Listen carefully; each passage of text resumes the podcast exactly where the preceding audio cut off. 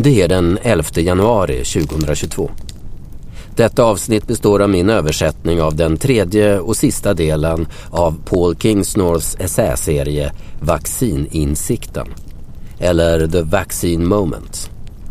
Denna del har underrubriken Hur man ska förstå Klaus Schwab. Inläsningen är med musikinslag 42 minuter lång och texten är något förkortad. Efter essän kommer en dikt av Harry Martinsson, Det kvalmgoda, från 1958. Jag heter Håkan Julander och du lyssnar på Nerkopplat, en del av Folkets Radio. Trevlig lyssning.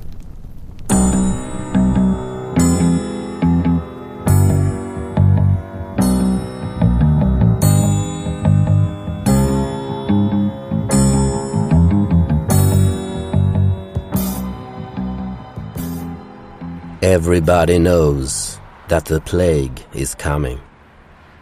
Everybody knows that it's moving fast. Everybody knows that the naked man and woman are just a shining artifact of the past. Everybody knows the scene is dead. But there's gonna be a meter on your bed that will disclose what everybody knows. Leonard Cohen, 1988 När är en konspirationsteori inte längre en konspirationsteori? Svaret på den frågan bestämmer hur vår framtid kommer se ut.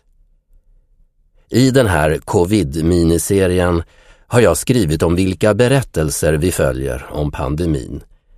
I den första essän förklarade jag varför jag till stor del inte längre kan tro på den officiella berättelsen om viruset och åtgärderna mot det. Det jag kallar narrativet med stort N.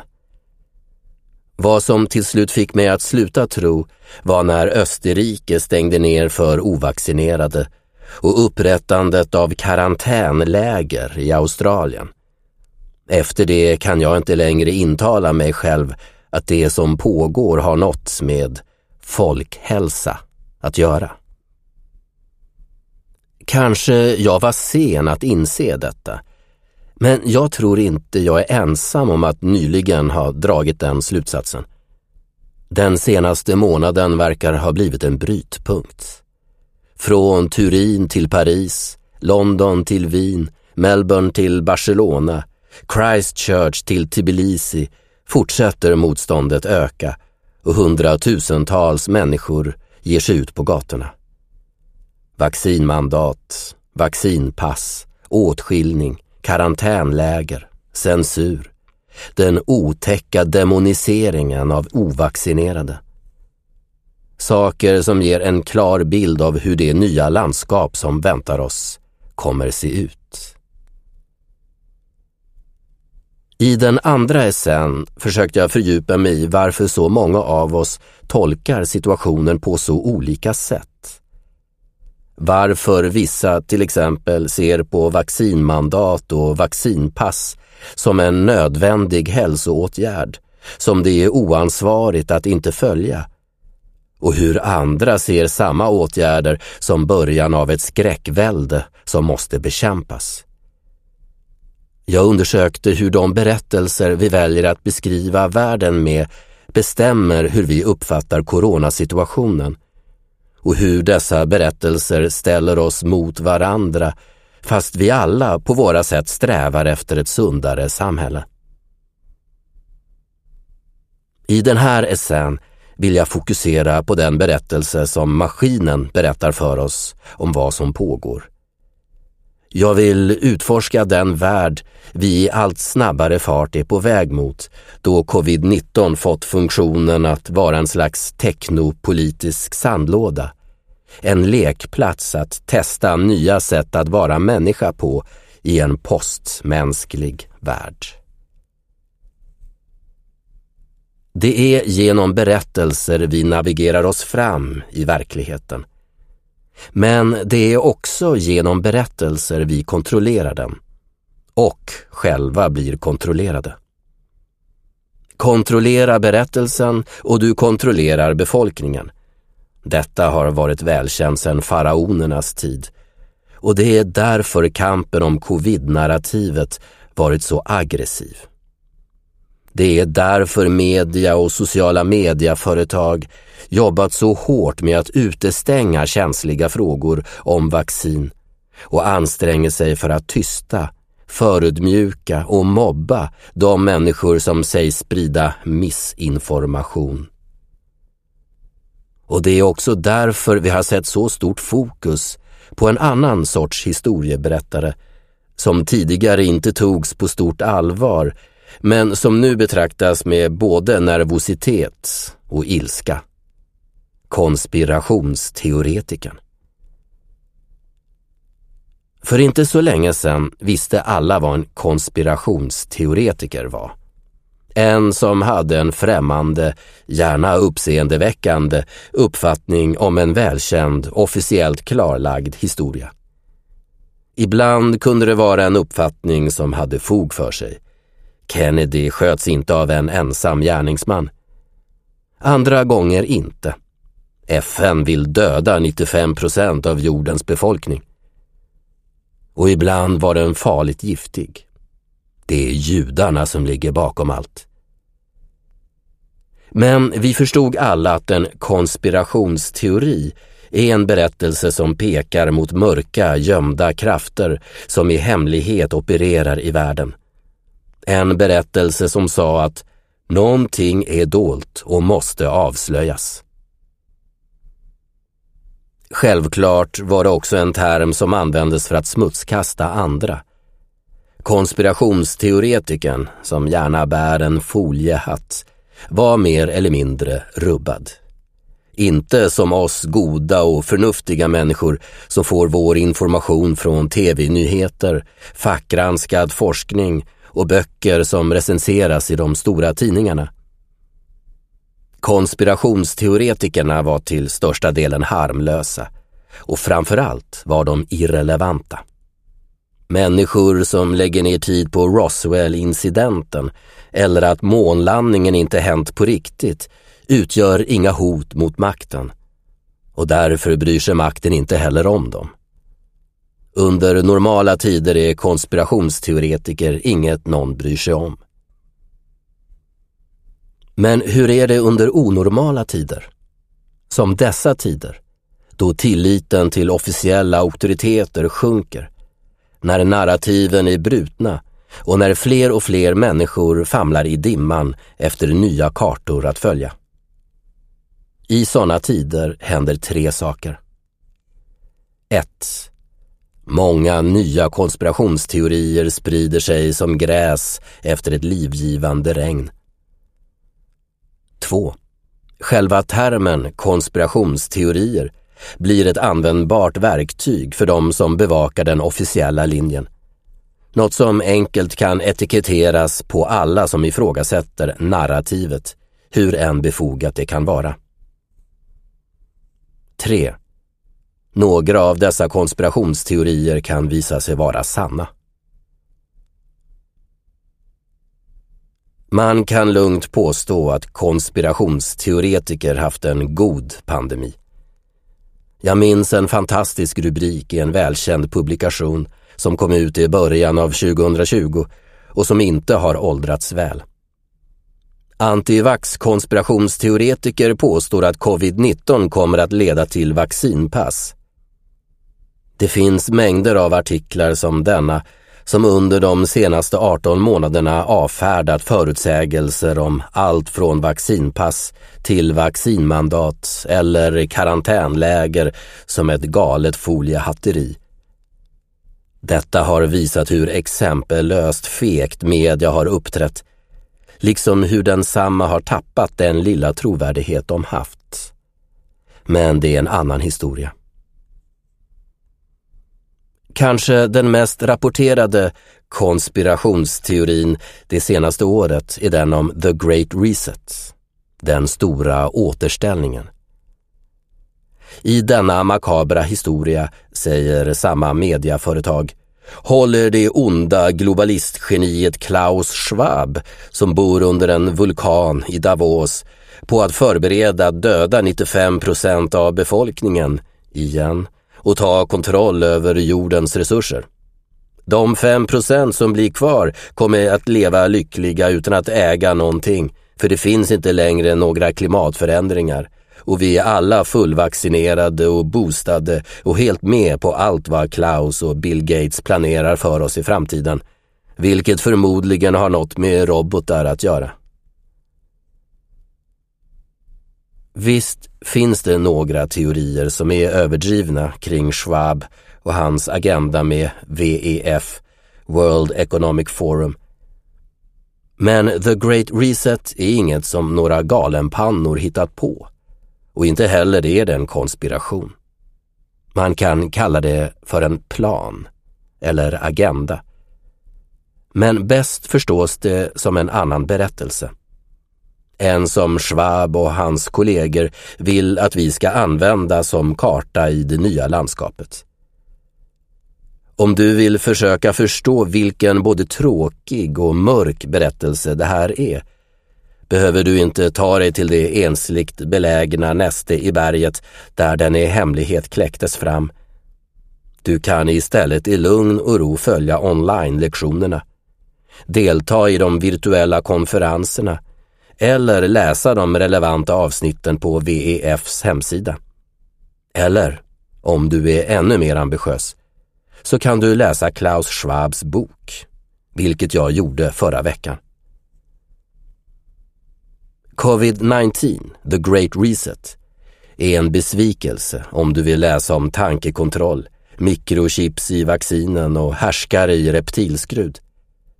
Den är faktiskt helt befriad från något av intresse överhuvudtaget. Den är ett standardglobalistiskt manifest som kunde ha getts ut av vilket förlag som helst som ligger under VEF, WTO, G8, FN, Världsbanken eller IMF. Eller av vilken journalist som helst som efter 1990 jobbat för Forbes eller The Economist. När jag skrev min första bok, One No, Many Yeses, under tidigt 2000-tal, läste jag dussintals böcker och rapporter som denna för att försöka förstå vad som drev denna strävan efter ekonomisk och kulturell globalisering. Dessa skrifter var och är alla likadana. En hyllning till den globala kapitalismen pyntad med klichéer om social rättvisa och inspirerande NGO-banaliteter som mångfald, vitalitet, jämlikhet, integration, fattigdomsbekämpning, moderskap och äppelpaj.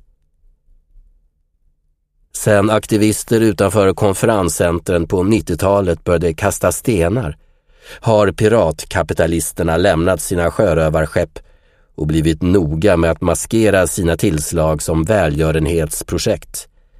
Gärna med John Lennons Imagine som soundtrack för att visa upp en tilltalande harmonisk enhet.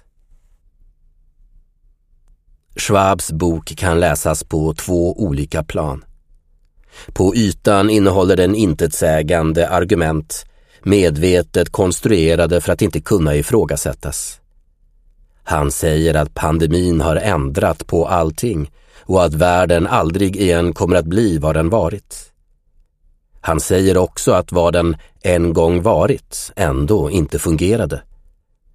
Den globala ekonomin som han var med om att bygga upp förändrar klimatet, skapar ojämlikheter inom och mellan nationer och ger upphov till dåliga saker från rasism till förorening av haven. Vi bör därför ta tillfället i akt nu när viruset öppnat upp för det, att återställa världen. Att bygga upp den igen på ett bättre, mer rättvist och mer hållbart sätt. Så långt låter väl allting bra. Vem kan tycka illa om mindre fattigdom och renare hav? Du måste ner till nästa plan för att förstå vad allt det här medför och framförallt hur det ska uppnås. Och du behöver inte gräva djupt förrän du ser berättelsen under berättelsen. Covid har visat, förklarar Schwab, att vi lever i en värld där ingen egentligen styr. För många av oss kan detta låta som någonting bra, men för globala tänkare som Schwab är det ett problem som måste lösas. Det kan inte finnas någon bestående återhämtning utan styrning från ett globalt strategiskt ramverk, skriver han. Nationalstater och deras välvilliga partners i den globala affärsvärlden måste förenas för en bättre återuppbyggnad. Eller som man säger på engelska, Build back better. Vad betyder det? Det betyder att vi inte kan gå tillbaka till det som varit.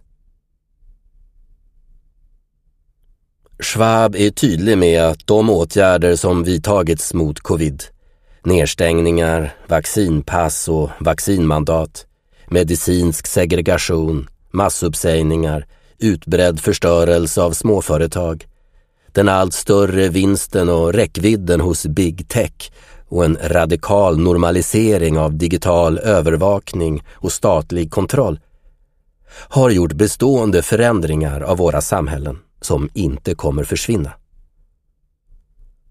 Vad som alldeles nyss var otänkbart, skriver han, blev plötsligt möjligt.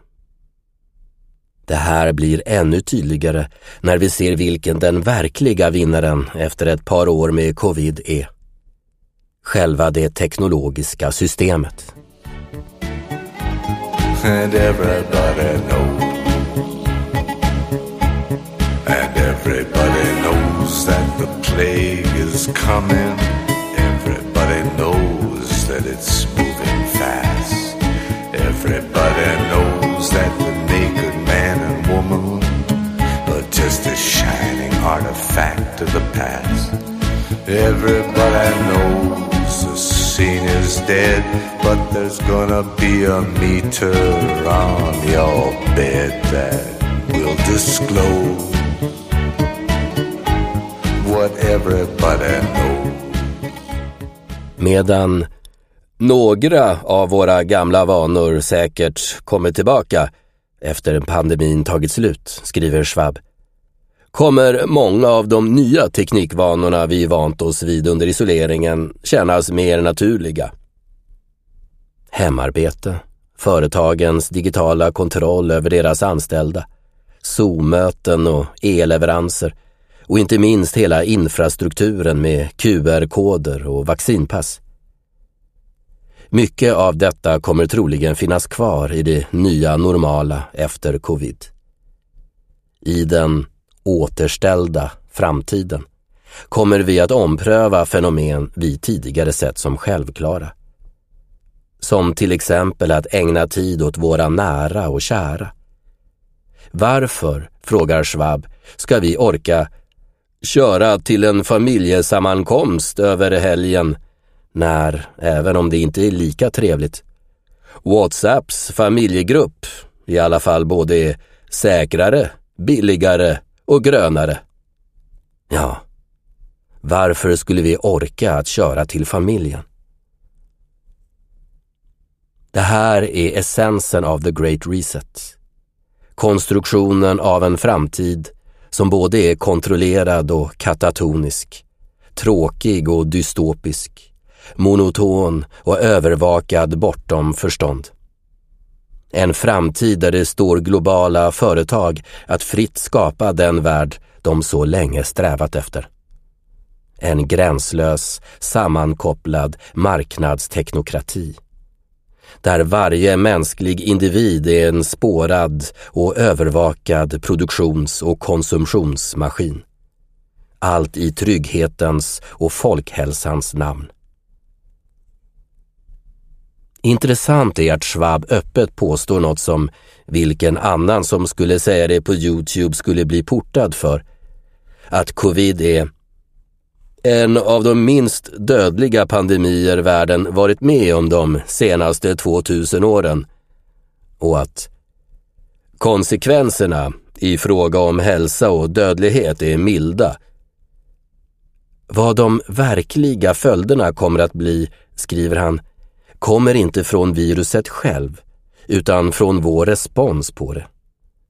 Detta utvecklas till den enda starka bild som finns i boken, där Schwab belyser hur rädsla för sjukdom kommer leva kvar långt efter hotet från covid sjunkit undan och vad det kan ha för konsekvenser. En ny fixering vid hygien kommer framförallt leda till nya lösningar för att packa in saker. Vi kommer bli uppmanade att inte röra på de produkter vi ska köpa. Små nöjen som att lukta på en melon eller trycka på en frukt kommer det att rynkas på pannan åt och kanske helt förpassas till något som bara gjordes förr i tiden. En ren, friktionsfri och ordnad värld. Befriad från farliga meloner i marknadsstånden. Befriad från småhandlare och anarkistiska salustånd och besvärliga mänskliga interaktioner av alla de slag. En värld som styrs av effektiva, rena, digitala företag som erbjuder e-lösningar för alla aktiviteter som kan hota vår säkerhet och trygghet. Detta har funnits i många år nu.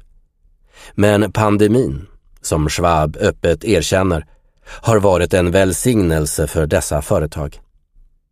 Vi är beredda att idag acceptera saker vi aldrig skulle gjort för tre år sedan. Vad kommer nästa år? Och vem kommer att lyssna på de där galna konspirationsteoretikerna, antivaxarna, fascisterna och flummarna som inte tycker det här är rätt väg att gå?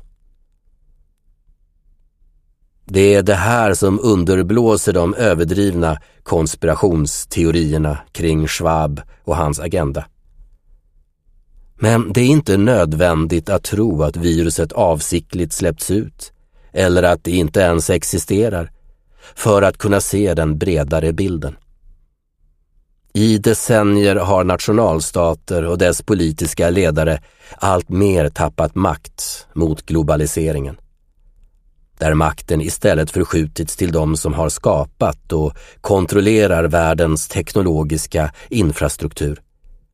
Bill Gates, Mark Zuckerberg, Klaus Schwab, Jeff Bezos, Sergey Brin, Ray Kurzweil och människor som de har format vår verklighet i decennier.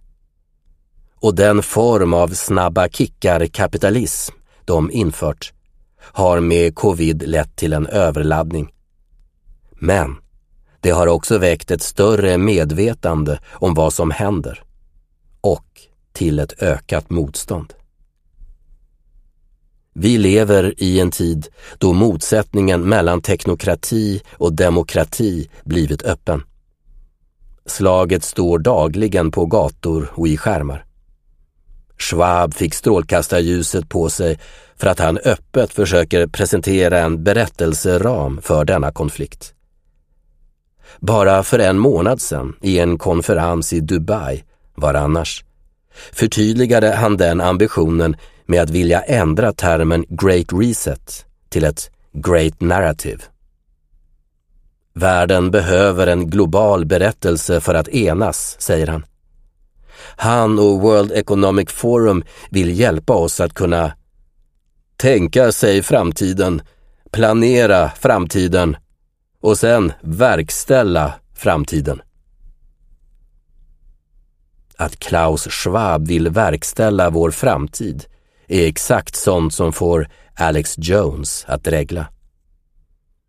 Men utan att undervärdera den makt och inflytande Schwab och World Economic Forum har så är det inte de som drar i trådarna. Det finns inga trådar. Det finns bara maskinen. Och den färdriktning den tar oss med på är redan bestämd för lång tid framåt. Covid har gett maskinen den perfekta testplanen och blivit startplatta för nästa generations digitala kontroll och övervakningsteknologier som länge funnits på ritbordet. Den förvirring, ilska och fiendskap som stormar omkring oss nu är ett resultat av vår oförmåga att förstå vad det är som verkligen händer och var vi befinner oss i den technokupp vi är mitt uppe i. Nu har framtiden lämnat ritbordet. Ta vaccinpassen med QR-koder som så lätt bretts ut över världen det senaste året. De har inte mycket värde i ett folkhälsoperspektiv eftersom de vaccin vi har idag inte hindrar smittspridning. Men de har effekten att kunna normalisera de tekniker som behövs. Tekniker som var på gång i vilket fall. Digitala vaccinpass har varit under uppbyggnad i EU till exempel sedan 2018. I slutet av 2019, några månader innan pandemins utbrott, gjordes försök med digitala ID-system kopplat till vaccinationsstatus i Bangladesh. Förhoppningar fanns om att de skulle utnyttja immunisering som möjlighet att etablera en digital identitetsstruktur i världsomspännande skala. Jag upprepar det igen. Det behövs inga bizarra teorier för att förstå detta. Det är helt enkelt bara farten som ökat i färden mot det mål som redan är bestämt. De flesta av oss har redan en bärbar spårningsapparat som visar vår geografiska position och skördar data om allt från våra politiska referenser till vad vi gillar att shoppa och som i värsta fall används av en stat för att se vilka vänner och kontakter vi har.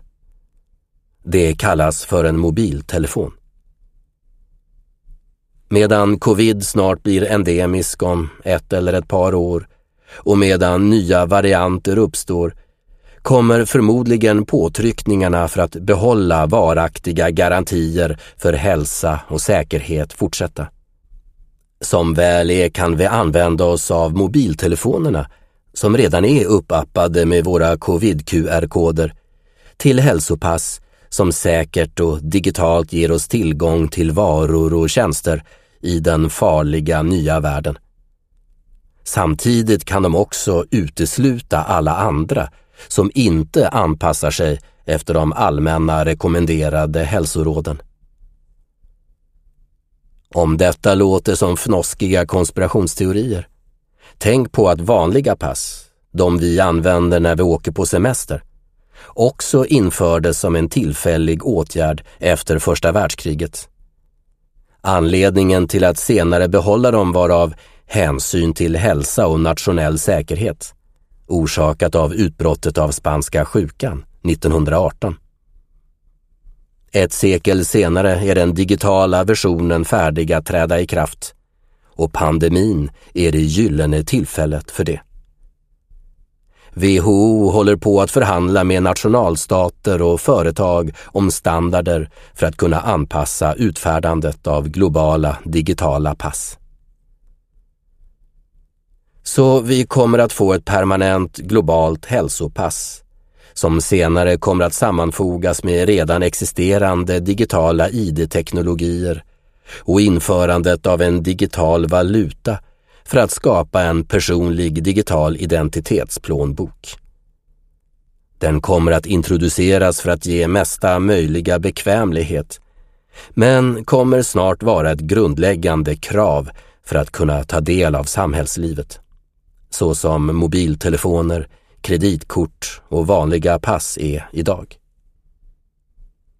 När vi har godtagit premissen om att en på alla nivåer djup och överallt närvarande kontroll och övervakning är ett pris värt att betala för vår säkerhet, och det verkar vi redan ha gjort, så är nästan allt möjligt. Sydkorea har precis introducerat ansiktsigenkänningsteknologier för att kunna snabba på underrättelsearbetet om möjliga exponeringar av covid-19. Kina har som bekant ett socialt kreditsystem i vilket invånare belönas eller blir straffade för deras uppförande inom olika områden. I Stockholm har ett företag gjort till sin affärsidé att transplantera mikrochips under huden för att där exempelvis kunna ha ett vaccinationsbevis. I USA har FDA, Food and Drug Administration, redan godkänt piller utrustade med ett digitalt förtäringsspårningssystem som sänder en signal till mobiltelefonen när man tagit medicinen. Kanske vill du betala för detta med ditt biometriska betalkort präglat med ditt fingeravtryck. Spänn fast bältet. Detta är vad som väntar oss och vägen är redan utstakad mot slutmålet. Kropparnas internet. Där vi till sist vuxit ihop med de maskiner vi tillverkat. Mänskliga förbättringar genom hjärnimplantat med mikrochips som låter oss dela gränssnitt med nätet kommer vara verklighet snarare än vi anar. Den utvecklingen håller på att byggas upp av bland andra Elon Musk och Mark Zuckerberg. The Royal Society, Storbritanniens största vetenskapliga tankesmedja, kan inte dölja sin upphetsning över de möjligheter som erbjuds. Att eh, koppla människor till datorer med den kraft som kommer med artificiell intelligens kan sammanlänka människors kapacitet att fatta beslut och deras emotionella intelligens med den processkraft som kommer från datorers big data och skapa en ny och samverkande form av intelligens. Människor kan till viss del bli telepatiska, kunna kommunicera inte bara ordlöst utan också att på ett konceptuellt plan få tillgångar till varandras tankar. Inte bara tankar, utan också erfarenheter kan kommuniceras från hjärna till hjärna. Covid har både snabbat på och rättfärdigat nedstigningen i den digitala myrstacken. Och det kommer obevekligen att fortsätta under de kommande åren. Kanske många, eller till och med de flesta, välkomnar det. Det har trots allt sålts in till oss under många år med de mest raffinerade manipulativa massangrepp på våra viljor någonsin. Vi har tränats att älska, eller åtminstone acceptera, våra smarta telefoner, navigationssatelliter, smarta kylskåp, drönare och Alexor. Teknikskeptiska luditer som jag har alltid hört till stofilerna. Helt klart är att de ungdomar som valts ut av World Economic Forum till att representera morgondagens unga globala ledare ser fram mot den framtid de har satts till att bygga. När AI och robotar tog över så stor del av arbetet hade vi plötsligt tid att kunna äta bra, sova gott och lägga ner tid på att vara med andra människor. Begreppet rusningstid känns helt främmande när vi kan arbeta när som helst. Jag vet inte ens om jag kan kalla det arbete längre. Det är mer som tanketid, skapartid och utvecklingstid. Men såklart, varje samhälle har sina nackdelar. Ibland retar det mig att jag inte har något riktigt privatliv Ingenstans jag kan gå utan att registrera mig. Jag vet att allt jag gör, säger och drömmer sparas någonstans. Jag bara hoppas att ingen kommer att använda det emot mig. Det här är ingen satir. Det är en vision. Eller också är det bara marknadsföring. Vad det än är så står vi nu till slut vid porten till framtiden en inverterad version av The Matrix där Agent Smith är hjälten. En värld som både är fruktansvärd och långtråkig på samma gång. Imagine there's no heaven It's easy if you try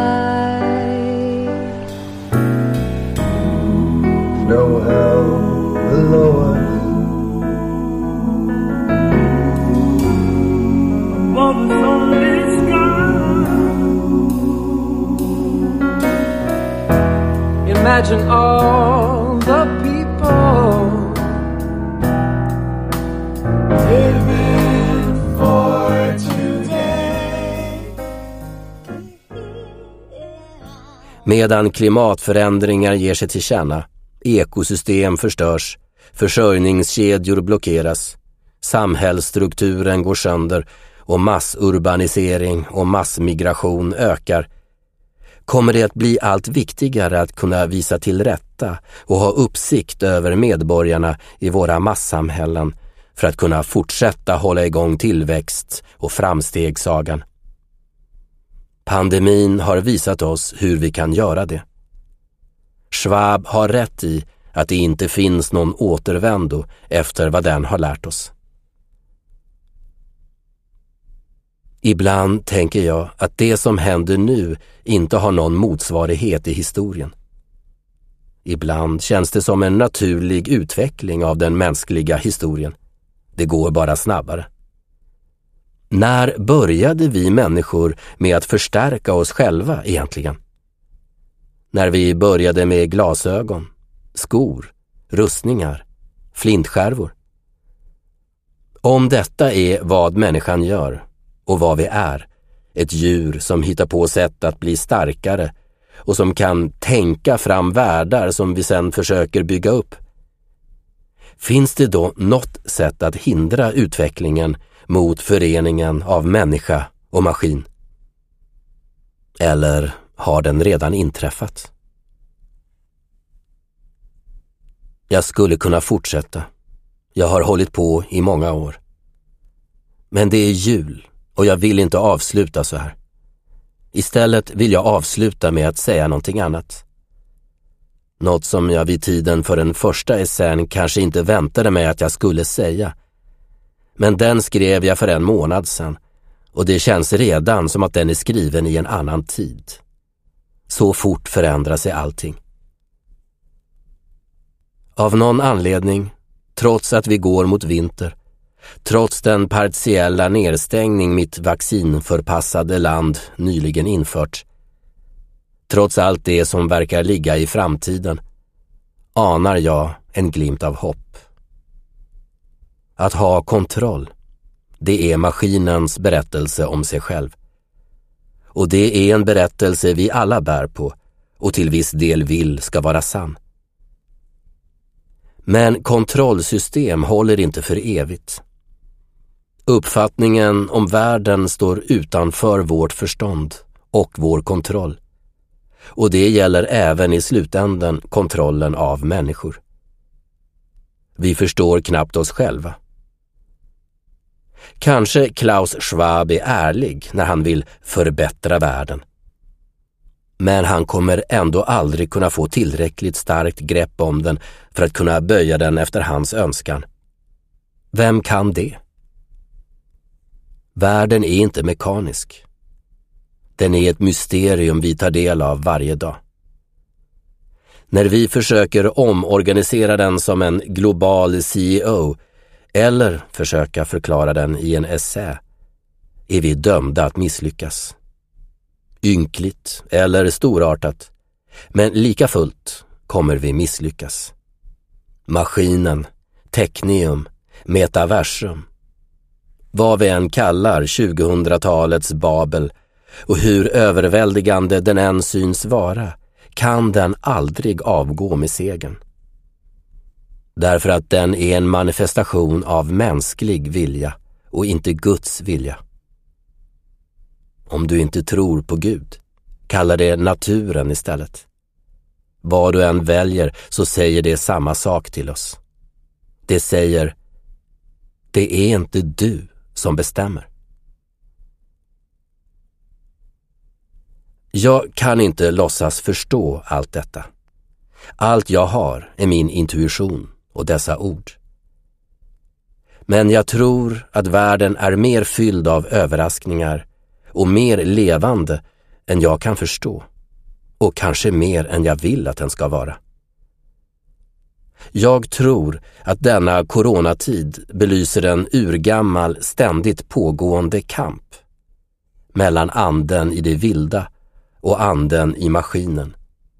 och att denna kamp även pågår inom oss själva, hela tiden. Ibland måste strider utkämpas, ställning tas, linjer dras. Detta är en sån tid. När vi väl börjar förstå vilka olika berättelser som utspelar sig kan vi lära oss se vilken vi deltar i och vilka val vi måste göra. Vad vi är för och vad vi är emot. Det är vinter här uppe i norr. Imorgon är det vintersolstånd. På västra Irland är det mörkt, fuktigt och kallt. Det är oroliga tider och det kan vara svårt att känna ro. Men ljus lyser i fönstren här om natten, för det är advent. Och ett oväntat ljus ska snart lysa upp dessa de kortaste av dagar. Tiden kräver att vi åter minns och tar upp några av de gamla dygderna. Vi kan starta med mod. Mod och tålamod. Det kan ta år, decennier eller sekel. Men den maskin vi byggt som ska styra själva livet, som ska forma världen till mänsklig skepnad, den kommer till slut falla samman och de brummande ledningarna kommer tystna.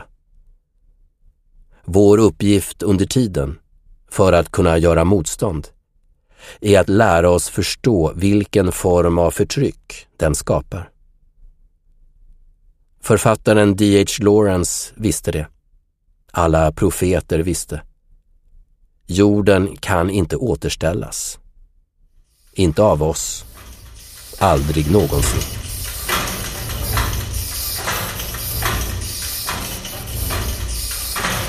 They talk of the triumph of the machine.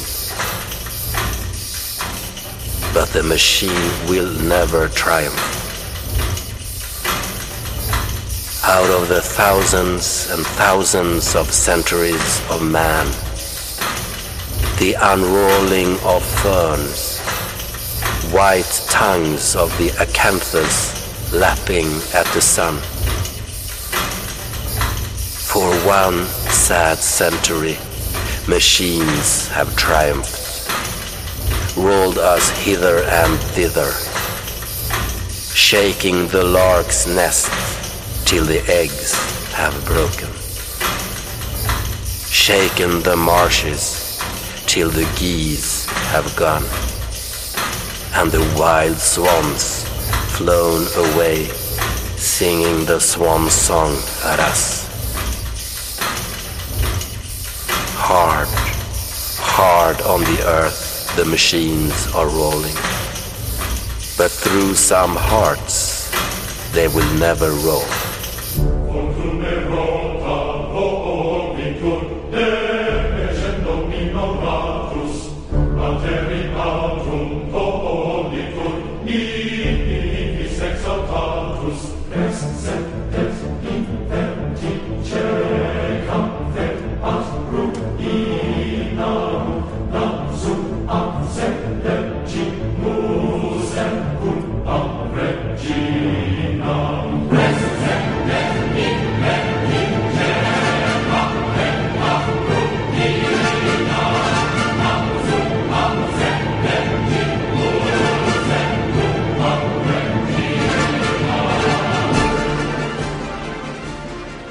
Det mjäkigt mildnådeliga, väljande loss mjukdelarna, degställena i brödet och falkarnas dun. Det som kan passa i feghetens dyna, den förfalskade godhetens bolster. Överallt finns de med sina falska stiltjerum upphov till desperationens tromber, till luftsjukligt tillkomna orkaner. Alltid ska godheten lida av deras val. Alltid ska ondskan vinna proselyter där någon av dessa gjort luften falsk och tung. Där de odlat sin vattenpest i dammen. Godhetens helhet kännas de inte vid.